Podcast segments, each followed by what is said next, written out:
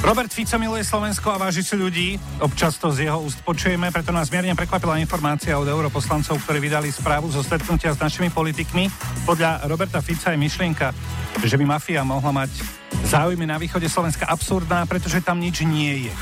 Ale, ale pripustil, že možno skúpiť si polnohospodárskú pôdu a poberať nejaké platby môže byť pre niekoho zaujímavá. No my sme si dali dve minúty na to, aby sme si povedali, čo všetko na východe je. No tak začneme. Určite sú tam, sú tam jasne dobrí ľudia, kvalitné víno, víno uh, vyhorlát, drevené kostolíky, skvelý hokejista Vinco Lukáč je z Košic. Napríklad. No. Zemplínska šírava napríklad, alebo Národný park Poloniny, Slovenský raj, jaskyne, aj Katka Knechtová je odtiaľ. Pripomeňme si, že z východu poznáme krásne slova ako zrobil, sfotil, čaja alebo tane. A povedz žltý. Žltý.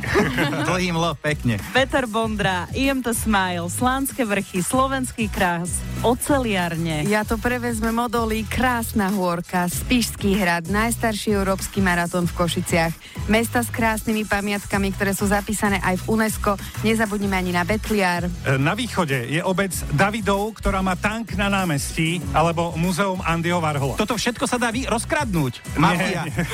nie, Toto nie, nie. všetko môžete mať. Toto sú krásy, len, len mm, zlomok krás, ktoré sú nádherné na východe Slovenska. Možno keby bola diálnica na východ, tak by nielen premiér sa išiel na tie krásy východu mrknúť.